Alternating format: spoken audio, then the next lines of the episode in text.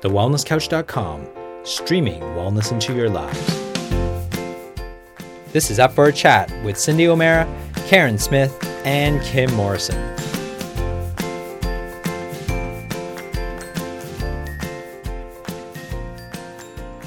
Here we are, up for a chat about the hottest topics that are important to you, inspiring you to awaken the change within. I'm Karen Smith. I'm Kim Morrison. And I'm Cindy O'Meara. And I'll be introducing our very special guest today as um, Sue Moore works for me. And, but when we hired her, I had no idea what this amazing woman has done in her life. It's only through, you know, talking to her and listening around the office as to exactly what she's done so in a brief so that everybody knows what we'll be talking about is sue was diagnosed with multiple sclerosis and she cured herself. So what i would like to do is ask sue to tell her history. Firstly sue i'd love you to talk about the time leading up to your diagnosis uh, let's start there. Let's let's start with the time leading up to your diagnosis. What were you up to? What were you doing? Where were you living? Because you're a mom. awesome. Well, um, thank you, Cindy. What an awesome introduction. And I suppose really the time leading up to the diagnosis. So that happened back in October 2014, and I was working for an amazing not-for-profit down in Geelong, Victoria and my life was pretty sweet, married with a husband. And I was actually training for my first marathon. And what transpired was that um, two weeks before my marathon, um, training and everything, nutrition, everything was going well, and I'd been fit all my life. And then two weeks before, I had this massive migraine, which lasted for five hours, and it left me completely numb down the right hand side of my body. And um, I actually thought maybe it was a stroke or something. As I said, I've been healthy all my life and I didn't know what to think, felt very vulnerable and scared. And to cut a very long story short, a month later, after loads of tests and blood test and full body scan, uh, I had a visit with a neurologist, and he told me that um, I had eight lesions on my brain. And um, because of that, they diagnosed MS. So at that time, my whole world fell apart as I knew it because, as I said, I've been so fit and well all my life and fit enough to run a marathon. And then I received this news. So I, I couldn't comprehend it. So I want to ask you mm-hmm. was there any signs? At all in the years leading up to, because those lesions, that's a lot of lesions in the brain. Were mm. there any signs? Was there tingling? Was there I don't know, migraines that just would come and go for no reason. What, were there any signs at all, or the first sign was that migraine? Pretty much, Cindy. The the first sign was that migraine. I mean, I'd had headaches in the past, but I just put it down to either stress or headaches or uh, you know sleep i suppose the only thing looking back as i say you can only understand where you are in the wake of your boat so looking back I was always had very cold hands and feet. Um, and and that would be the only thing I can think of really. Um, mm. And and again, looking looking back at my history, um, and it was only through uh, working with you, Cindy, and the amazing documentary "What's with Wheat" that when I saw that documentary, I literally cried because um, in there there was a section that talks about your family history, and my grandma had rheumatoid arthritis. My mum had rheumatoid arthritis, and my sister, at the age of 18, she was diagnosed with um, diabetes. And it was only then that I put the pieces together about holy crap, we've got a family of autoimmune disease, and nobody had ever told us that it was all related. Oh my goodness. Uh, that, mm. you know, when we look at our family history and we, we start to see that, and you did, it was that type 1 diabetes that your sister had. Yes. Oh my goodness. Okay, so you had three autoimmune diseases. Mm-hmm. So you had the genetics, which is what they say about autoimmune diseases is that number one, it's genetics. Number two, it's environment. And number three, it's your gut integrity and whether it's keeping out the toxins or not. So, yeah, you had that history and, um, that, yeah, I, you know, I think it is a revelation when we start to realize that, and we can't continue to do what we're doing. Otherwise, we'll get the same results as our grandmother, our mother, our sisters, our aunts, or or whatever else. So it's a really good wake up call. So yeah, when totally. you were given when you were given that diagnosis, uh, tell us how you felt. You know, what did you do? Um, what was your first thoughts? Just go through what that does to just crush your whole world. Did you end up doing the marathon in the end? Oh yes, I um, I'll come to that. My when I received that diagnosis, my whole world literally f- fell apart. I mean, it sounds like a Hollywood movie, but it was really like one of those sliding door moments when I was, you know, in the surgery with a neurologist and he had the perfect bedside manner. He was just gorgeous and he was so touching and saying, telling me the news. And then I must have my face probably drained of color as the, the realization was sinking in. And then I remembered he was, he pushed a box of Kleenex tissues towards me. And I thought, I don't need that. I don't need that. I'm, I'm British. I don't cry. And, and then and then it just suddenly hit me like this wall of tears that I just I just lost the plot completely. I was crying and luckily my husband was in there and he was he just took over as this almost like caretaker role, asking the questions and and finding out a bit more about it. But we we asked about, you know, is there anything we can can we do? And he said, well, actually, it's incurable. You know, there are uh, recommended drugs, but um, it's we don't know enough about MS at the moment that we can prescribe drugs to help with the symptoms. But this was a clincher for me, and I always remember these words. He said, We can recommend drugs to help the symptoms, to help you potentially uh, preventing you having an attack in the future. But we also don't know if you will have an attack. So, in my mind, it just totally didn't make sense. I thought, why would I take a drug with huge side effects that might work, that might not work? It just felt like playing Russian roulette to me. And I just thought, no, I'm, I'm not doing this. I'm, I'm, this is my wake up call. I'm listening to my body and I'm going to find another way forward. Yeah. So yeah, not many people do that. Sorry, go on. So were you um, always healthy as a child and and always, you know, of good health and obviously fit and all of those sorts of things? And apart from the rheumatoid arthritis was and um, any was was there anything else uh, leading up to that moment that could have alerted you to the fact that you were prone to something like this, or was it just a complete sideswiping shock?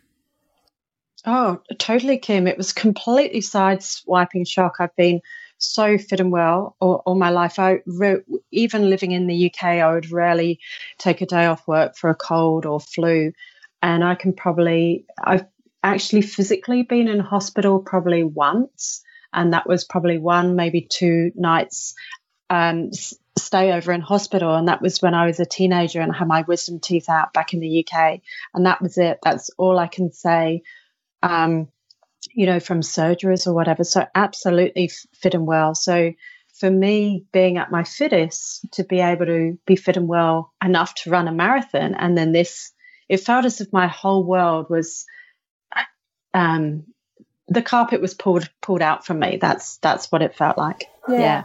And how did you um, bring that sense of calm around how you then move forward with it? Because I, I, I, know you just said you watched What's with Wheat, but can you tell us the process or what journey you went on when you decided I can't take those drugs? Like, I mean, some people just think that that's the only option. What mm. had you think that there was another way, and then what did you do? Yeah, great question. Um, I think for me, I've always been interested in personal development, so and the and the power of um, human potential. So I'd al- always fascinated about people's journeys and stories when they, you know, overcame something. If somebody had, you know, um, massive tumors and then miraculously they disappeared in their body, I was just fascinated with how that could how that could happen. So I think with people like that and being surrounded by that type of possibility, it was almost like um, when the four minute mile was broken, it was a case of beforehand. Nobody thought it was possible, but as soon as it was broken, it gave people hope and belief that that they too could do it. So I kind of thought in myself, okay, well, on some levels or all of levels, I take full responsibility that my body created this. So I just have to learn how to uncreate it. So I really did um, research on Google. Um, I call it Dr. Google. I'm just looking for a second or third opinions as to what else I could do, how else could I take control of this and actually, you know, work with it. So a lot of people were telling me. Uh, I'm always one of those people to listen to messages, and if I hear something, you know, once or twice or even three times, then definitely I've got to take action. And one of those was a referral for Dr. Terry Wahls, um, the Wahls Protocol, who also is a, another lovely lady that features in What's with Wheat. So I uh, had a look at her TED talk and I thought she was an amazing lady who'd also recovered from MS. And that was through diet. So I thought, okay, so that's proof that it's possible. And then uh, another research that I did, I found um, uh, Dr. Joe Dispenza, and he talked about his journey to recovery through meditation. So basically, I combined those two elements, and that was almost my my inner my inner pill, if it's like a pill, but my inner healing as to how Sue could do it. And it's almost like, well, everyone's different, but that's how I was going to recover on my own terms. Does that answer your question? That was kind of how it all worked. Yeah, I yeah. think it. I think Sue, that's a really beautiful holistic approach, you know, and I think that just listening to you and what you've been through and the way that you came to terms with if your body created it, you can uncreate it. Mm. I think a lot of, you know, when people go through a diagnosis like yours, it's very mm. easy to, um, you know, become a victim of the circumstances and justifiably so, by the way. You know, I mean, it's comes from out of the blue, strikes a person as complete shock and you know for the most part to get to where you got to that the body created it therefore you can uncreate it i mean that you know that potentially could be a whole bunch of years worth of inner work before a person even reaches that comprehension or that understanding that they mm. can participate in their own healing i'm curious to find out what what was it that gave you access to that way of considering this experience versus, holy crap, my life is reaching an end, let me start planning, or holy crap, you know, um, worries me, I can't believe this has happened. What, mm. what was the difference that made the difference there for you? Uh, interesting. I think I think um, an inner burning desire inside of me that that wasn't how I had wanted my life to trans transpire because my initial understanding of MS was, and I was completely ignorant until I received the diagnosis, but my understanding was that you're fit and well, you receive a diagnosis, then you're in a wheelchair, and then you're dead.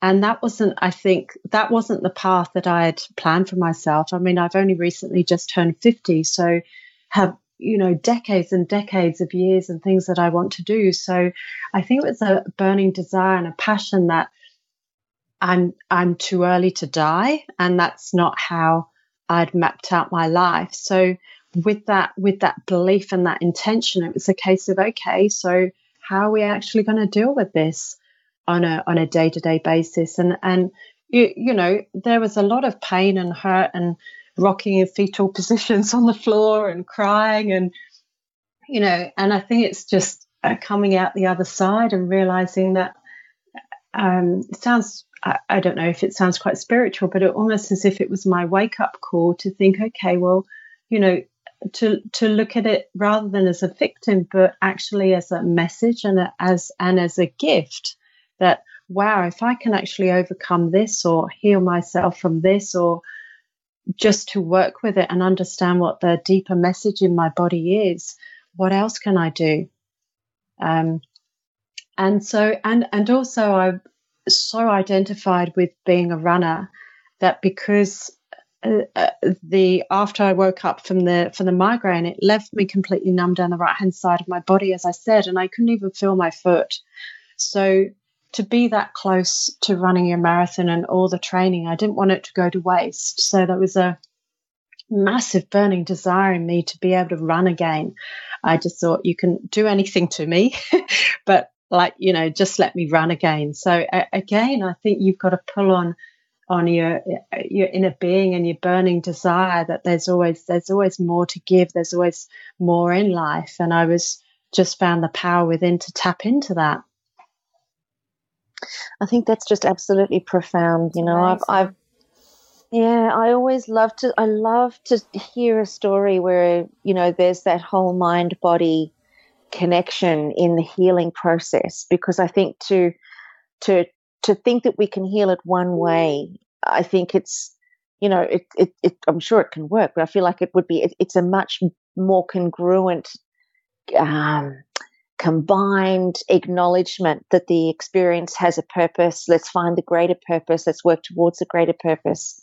Let's, let's, you know, see what the message is behind the illness or what the body is trying to communicate so that then, you know, when we do have that multi pronged approach, there's um, a greater transcendence that becomes possible because of an illness as opposed to simply a recovery. And I get yeah. very excited to hear what, what you're saying. So, what, where are you at now with all of this? Um, I'm I'm really fantastic now, as as Cindy will vouch for.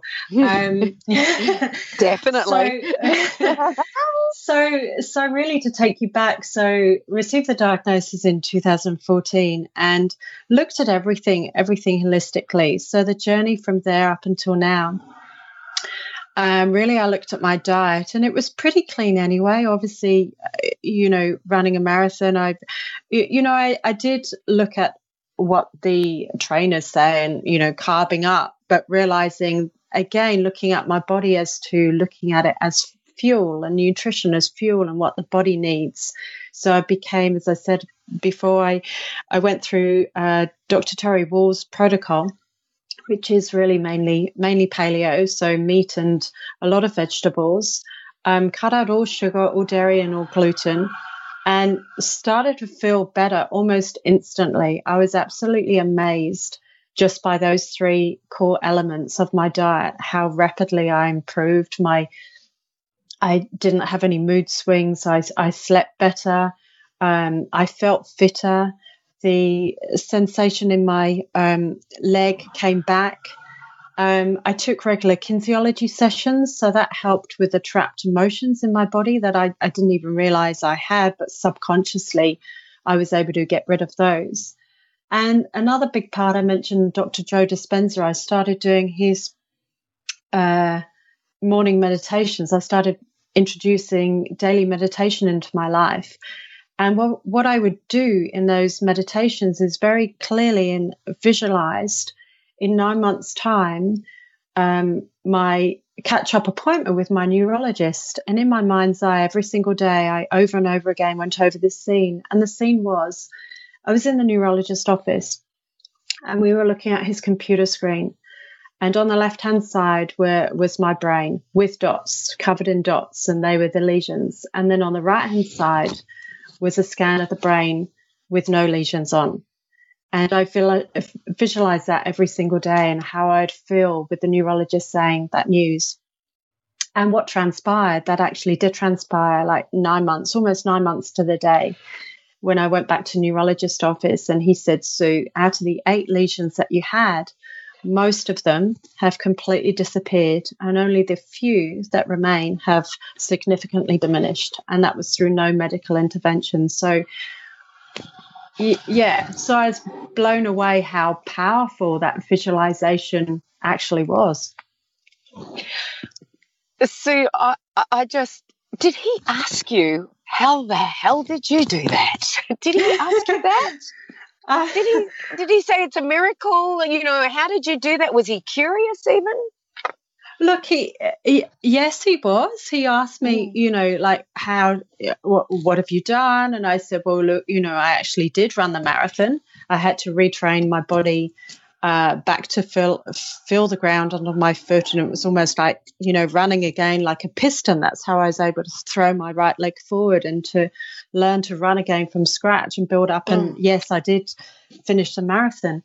But when he um he I, I just said basically I you know meditating daily, I'm eating well, I'm cutting out gluten, dairy, and sugar. I'm having regular kinesiology sessions, and he said, well you know, clearly it's working, so carry on with that. But he also was quite cautious. He said that some people do have, you know, recovery or, you know, the inflammation does reduce. So we still have to keep an eye on you. So he was quite cautious. But on my second appointment, another checkup, um, I asked him because I, I wanted to know, I wanted him to say the words. And he said he hadn't seen anyone have that sort of um, recovery, if that's the right word, without medication.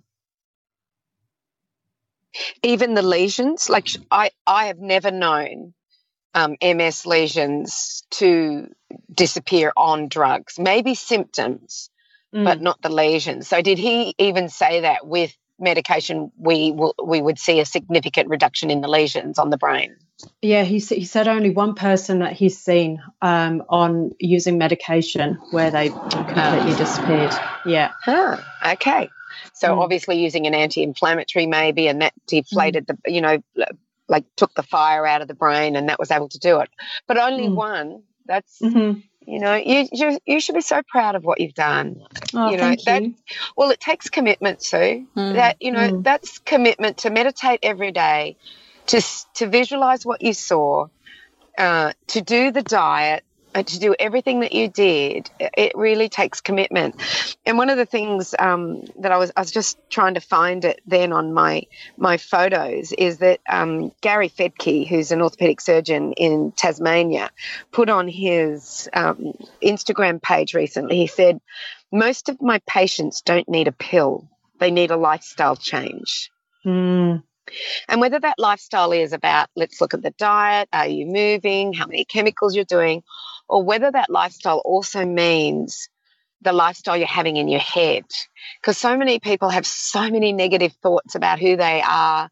And, you know, Joe Dispenza, I've been watching him since What's the Bleep? What the Bleep, mm. which I think came out in 2006. And he was my favorite um, expert on that documentary. Do you want to explain what it was like to go to one of his progressive um, weekends? Do you want to explain mm. what that's like? I so want to mm, go to one. Yeah, absolutely. I so oh, want to you go. must, you must. Oh, if I could sell tickets here, I would. I just think he's he's just an amazing, amazing, amazing teacher. I just want you to know that Cindy pokes me whenever we're together. She we listen to the meditations, and honestly, I love it. I still listen to them to this day. I love them every night. I can't wait to listen to them. Yeah, you know, it's you know Sue how he he does now poke the person beside you you know you know how he says that all the time? Well yeah. i've been listening to i've been listening to the whole weekend because i'm going as you know yeah, to the progressive yeah, i'm going in um, june mid-june. And and so i'd be listening to it and kim would be beside me or near me or hmm. even if she wasn't i would still poke her by the phone. And when he says, now poke the person beside you, I'd poke her. or I just get a text that says poke. I'm like, okay, okay. okay, she's listening to Dr. Joe again. That's funny. um, yeah, his, uh, his courses are amazing. And I think it's all full of you, you know, normal everyday people doing extraordinary things. I think that's the beauty of it. It's so down to earth that anyone can do it, and it's quite, in, you know, inspiring. And and everyone's on their own own journey with it. And I think when I did the, uh, it was in the nine month time period um, that I actually did a two of his courses. And on the second one, he actually talks about, you know, if you do have uh, either an illness or something in your body, you know, like visualizing wholeness and completeness. And I almost had an epiphany in one of his in that in that nine month period where I actually felt completely detached from the inverted commas the disease or MS I never really identified with I have MS as if it's like a little baggage that you carry around, like I am this. I never identified with that. I almost thought thought of it in my mind and my heart as if it was just passing through me and it would teach me whatever I needed to teach. So in the meditations, I got to a point where my body just, it's hard to explain apart from my body just felt whole and I felt complete and oneness in that moment and in, in a whole three days that I knew then that I was healed. But I also it's almost I didn't need validation, but I also wanted the neurologist to say what he said to me and actually see the scans before and after for proof in a photo, because otherwise I, I couldn't explain to anyone, a layperson, how I felt in my body. But I actually felt it that I was healed. Yeah. Were you scared before you went for your nine month checkup? Were you like going, what if it didn't work? What you know did you have that fear at all like or were you like you'd already been through it for nine months every single day twice a day you'd meditated it and there was just no fear whatsoever yeah, um, absolutely, Cindy. I was actually quite excited. It sounds really oh. sick, but it sounds probably really sick, but I was actually quite excited. Like, you know, like a kid in a candy shop actually wanting to hear the news. Um, mm and and and I remember I remember being there in the scene and it actually trans I mean it wasn't like you know completely there was still eh, you know a couple that were there which which you know he said but they'd shrunk so much. But it was almost it was almost like a bit like deja vu. In my mind I was mm. and heart I was well I've already been here. And I remember Rod my husband he was you know digging me in the ribs. He goes oh that's fantastic news. And it's almost like no, no, not in a cocky way, uh, but I almost felt, yeah, I know, I, I know, and he's just telling me what I confirmation of what I believe. Yeah, yeah, very exciting. I, oh yeah, I, would love to just tell a little story here. So, when my um, my sister passed away, um, she left quite a bit of money to a son that she gave up for adoption uh, you know, 30 something years before.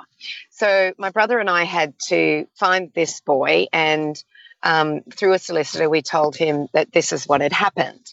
And after we'd settled the estate and paid him out, which was quite a few years after my sister died, he contacted us and asked to meet us. And as soon as I got the letter that he was going to wanted to meet us, I started to cry. And I thought, I cannot meet this a person and then cry straight away. So what I did every single day, I would imagine meeting him and and you know be happy and joyful and excited to see him, but not a tear in sight. And so when the night came, I'll never forget it. When the night came and my brother and I uh, met him, um, I remember meeting him in Prahran in Melbourne. I, you know, I said hi and I gave him a hug and I was happy and I, not a tear in sight. My brother lost it oh. completely, absolutely cried his eyes out. It was, and I thought, you know, he obviously hadn't planned for this. oh, gold. I can just see Marcus. Yeah. Oh, he lost it completely. And I'm thinking, and I didn't lose it once that night. I just, I was so happy and I I had trained. That's what it is. I trained for that moment uh, mm. uh, in my mind's side. I had imagined every every time I imagined that happiness and that contentment and not a tear inside. Yeah. So yeah. it's um it's remarkable. And and Karen Smith is our absolute brain girl. She knows um, all about this. She just um, she's been very quiet back there, Miss Karen.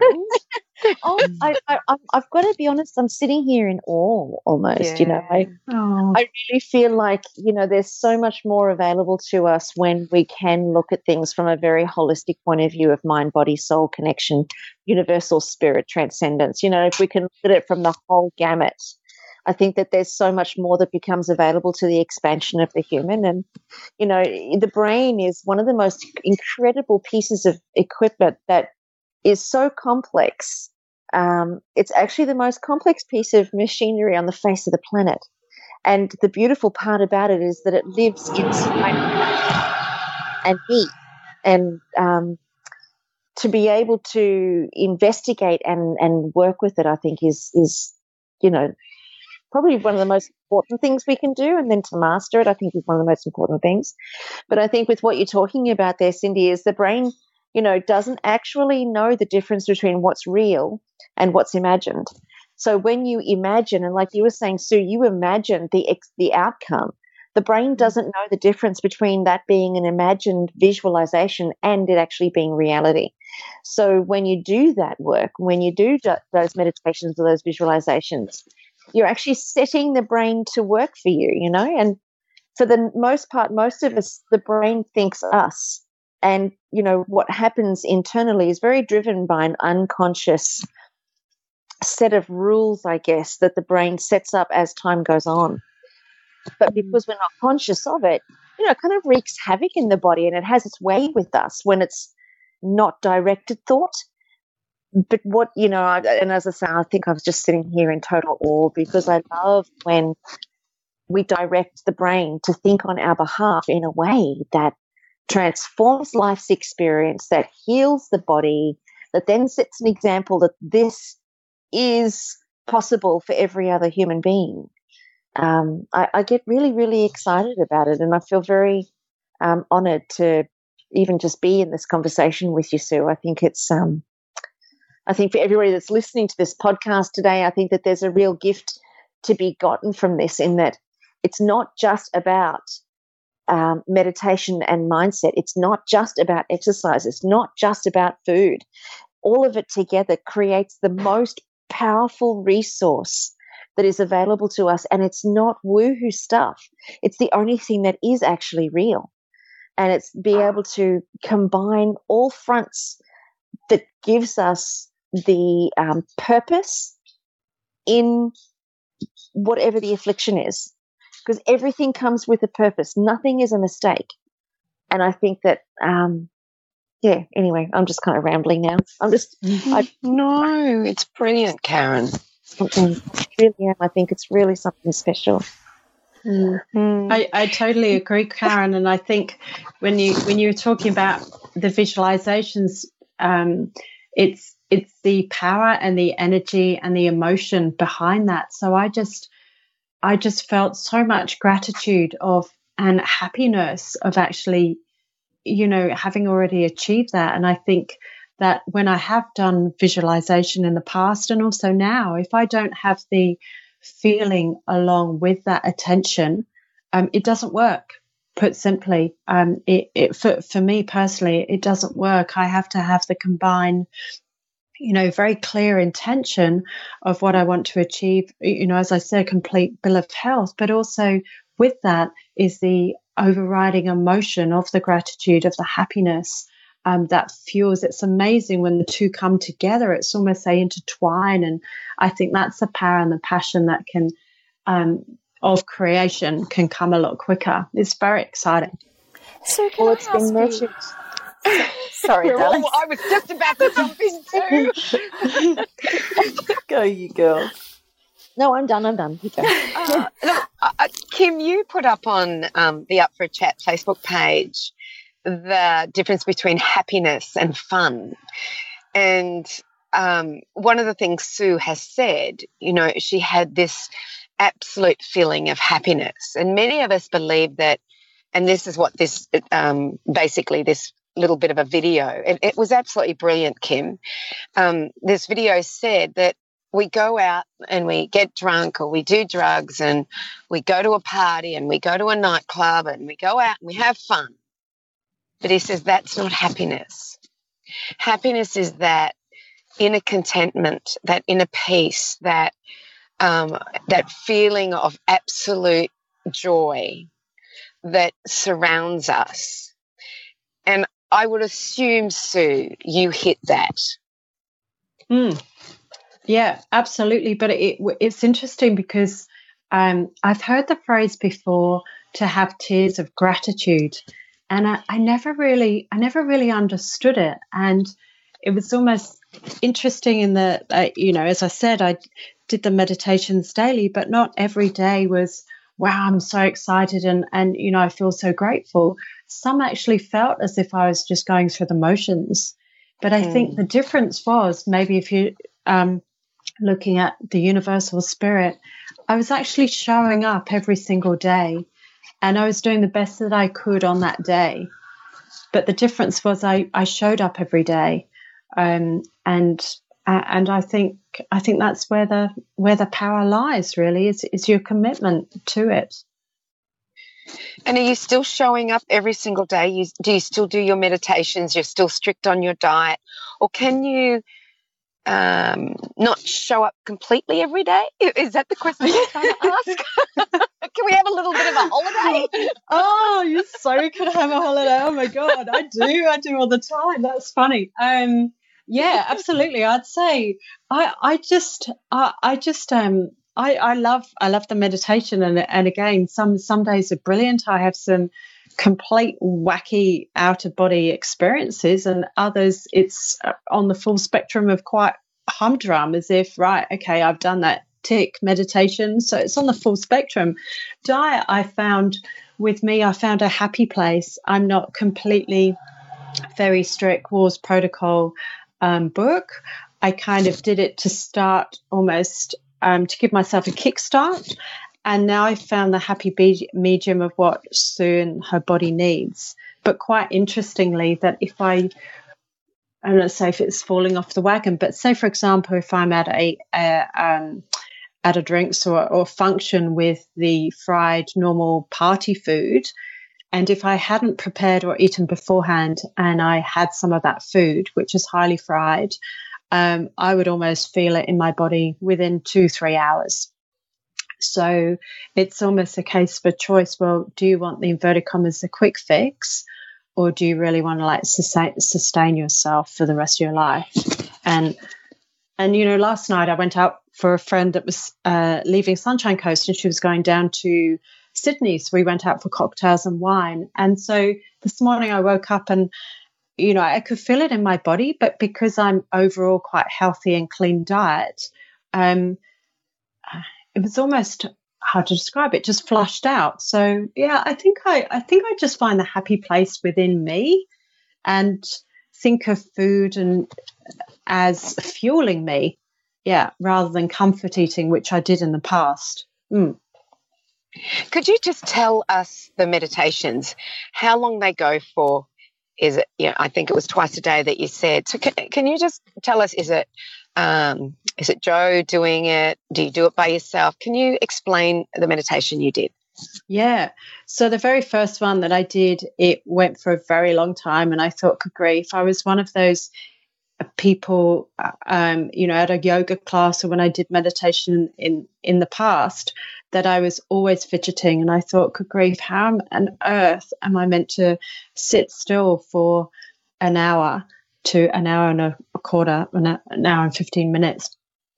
But um, again, I persisted, and and I just found that inner peace, as Dr. Joe says, and, and you would know, Cindy, the space between the space. And I just imagined that I was in the black hole, um, yeah. you know, in, in the night sky, surrounded by all these stars. So that was kind of my oh, go-to yeah. place. If my monkey mind got in the way and started thinking, "Oh, so you know, you've got to do this and you've got to prepare this and to learn your whole to-do list," um, I would just say, "Okay, all right, well, that's nice. Now I'm going to go back into the space." So, mm. uh, yeah, but he's got a is so they go for about an hour, um, or he's got some shorter ones which are about 20 minutes. So it's very mm. versatile, but it's always guided by him. Yeah, and I love the way he does it, the space between your eyes in space. And so I spend the whole time in that first 10 minutes going, okay, where's where's my eyes in space? You know, I, I this is what I do. I go through this crazy thing, but I think Karen, what you'll love is that it says now I want you to be no thing, nowhere, nobody. Um, what are they? No Sue? time. Um, no, no time. time. Yeah. yeah. No. no. Oh, it's just. I think. I yeah. Is, what is it? No, he goes through those whole things, and you just like go, okay, how do I become that? It, it's I actually ask him questions in my brain. Go, all right, how am I meant to do that? You know. Yeah. So, so oh, I mean, the, the, the, the, meditations and the mindset of it is is definitely a big chunk of it and everything. But when you said you decided to go paleo, um, I'm just curious to know, even from a mindset point of view, a lot of people want to go paleo or to at least eradicate sugar or to stop doing what they're obviously doing, which is contributing to perhaps um, a negative um, expression in the body. What exactly did you do, and how did you take the mindset to do it if you had been eating a certain way? I'm just trying to picture people that eat carbs and eat sugar and maybe even don't realize how much sugar they're eating, even in healthy foods. How did you mm. really become aware of what that looked like without just all the noise that's out there of what we think it should be? Could you explain mm. to us how you went into that process? Yeah, absolutely. Um, well, back in the day, I was a complete chocoholic. So I would easily get home from work and pile and eat, uh, you know, a whole packet of chocolate chip cookies as well as my husband and I would sit on a Friday night and eat a whole family sized bar of chocolate between the two of us. So, quite highly addicted to sugar. Um, so, from going from that to where I am now, the transition for me was uh, again, it was mindset. I really had to, when I went to cafes, initially when I looked at the menu, it was almost a case of, well, I can't have that, I can't have that, I can't have that, I can't have that.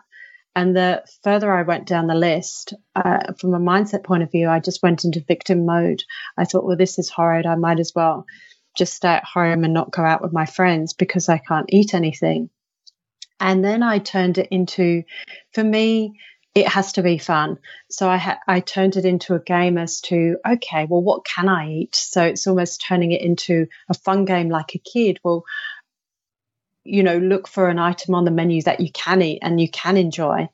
Um, so that was one tactic I had, and then I also um, got back into the kitchen. Um, I I just followed you know, nice recipes. And I just thought, okay, well, if these are the ingredients I'm going to cook with tonight, let's see what I can conjure up that's going to be exciting and fun. And just tested all the recipes on my husband. and um, so that was one aspect I did. And just again, in the mindset of, well, I, I just wanted my body so much to be so fit and well and healthy again. I thought I've I've got to give it the best chance and look for there's I from the belief that there's always another way, that there's always an alternative. So I was in the camp of, oh my God, well, if I can't have toast, what can I eat? So it became in my mind a little game. Okay, so what are the other alternatives for toast and what can I create in the kitchen um, that could be a lot more nourishing for me and would still give me enough fuel um, for my training for a marathon. So, another thing, I was actually tested for rice. Um, during a kinesiology session, and rice was okay for my body.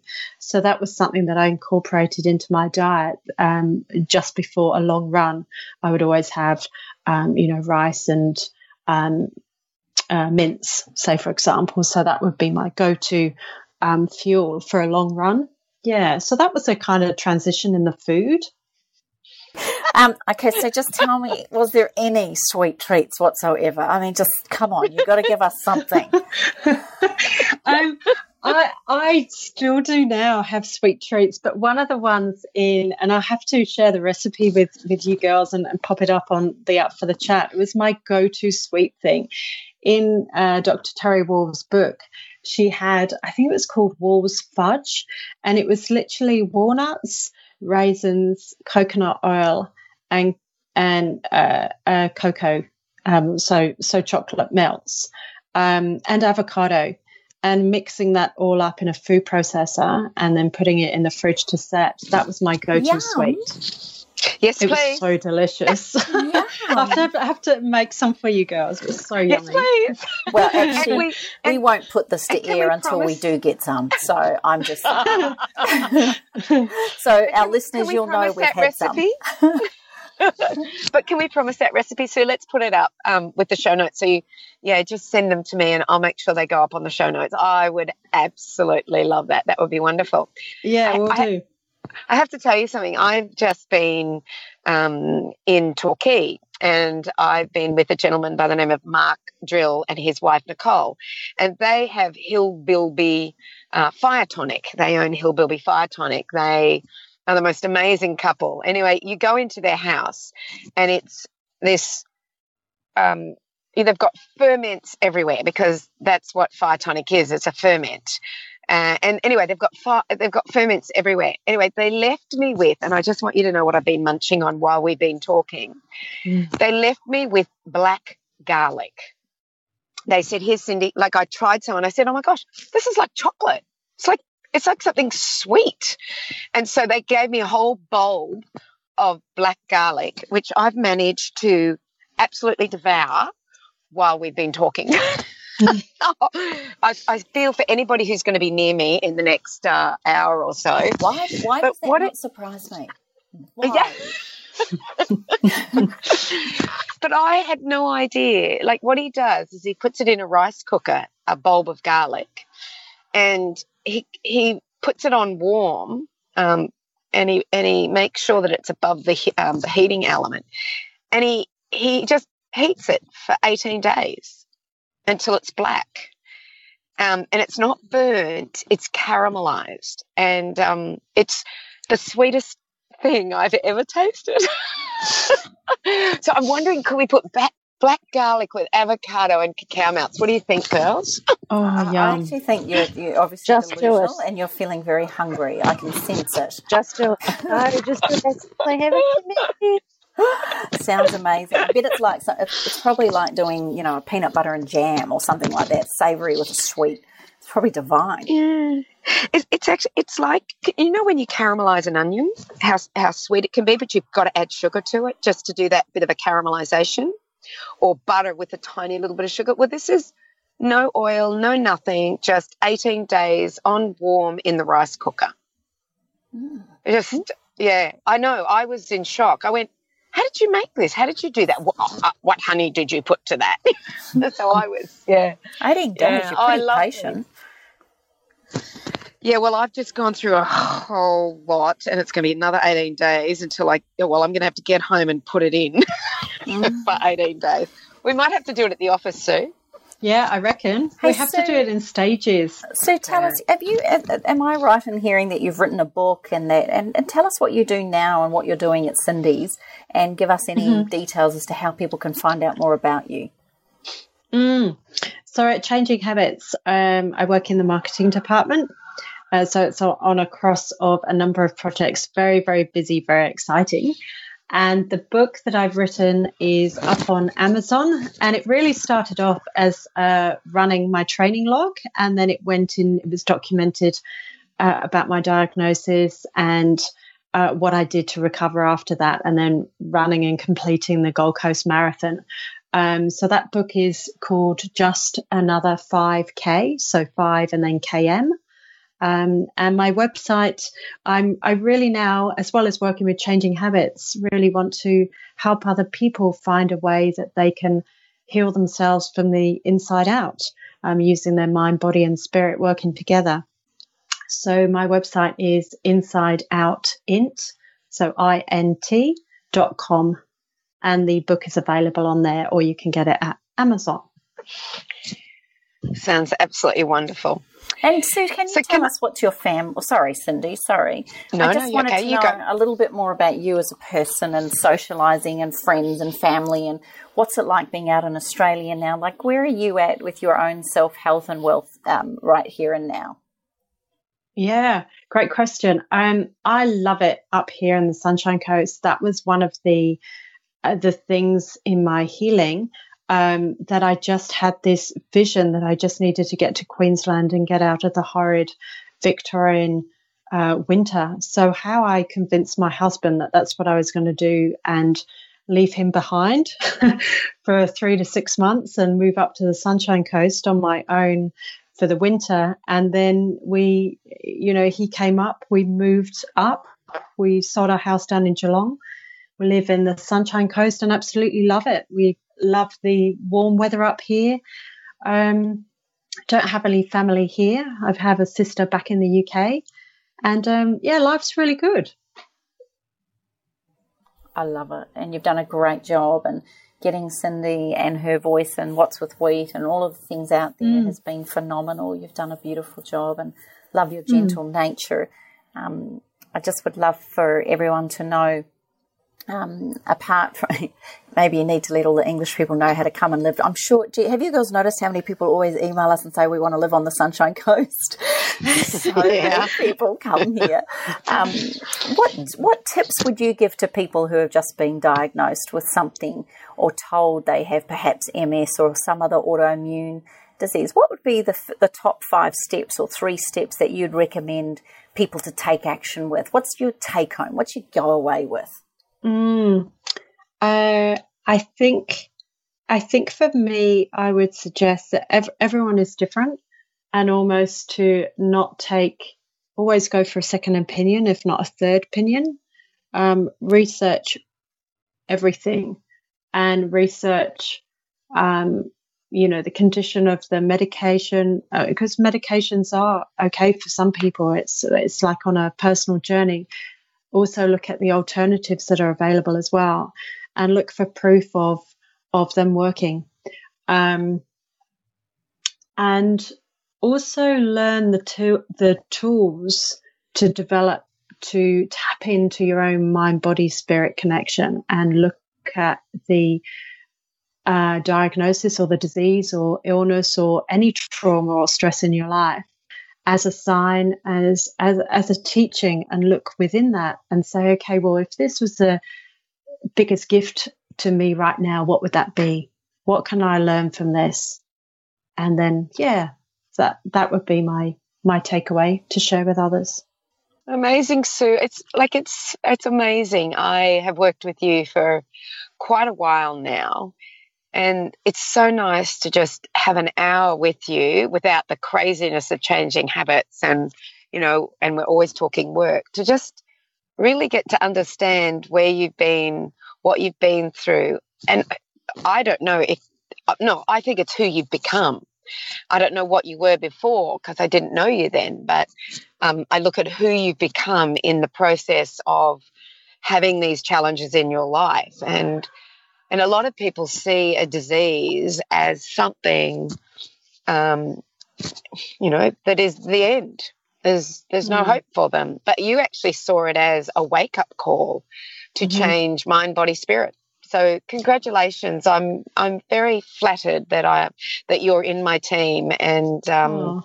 that you do you're doing such an amazing job not only at changing habits but to the rest of the world as well. And I know how committed you are because, you know, I've, I've seen what you've done when you've been asked to do a talk and where you were meant to be working for, well you were working with me and then that night you zipped away and then came back again so i know your mm. commitment to getting this word out there and i applaud you and i thank you thank you uh, i just sort of one last thing another if there was a bonus step some people say in life or any challenge that it's impossible but if you break down the word impossible, it's I'm possible. Mm. So it's just to reframe that. Mm. Yeah, love yeah. it. I think I think Sue, this has been a fantastic podcast, and Cindy, thank you so much for bringing her to our attention.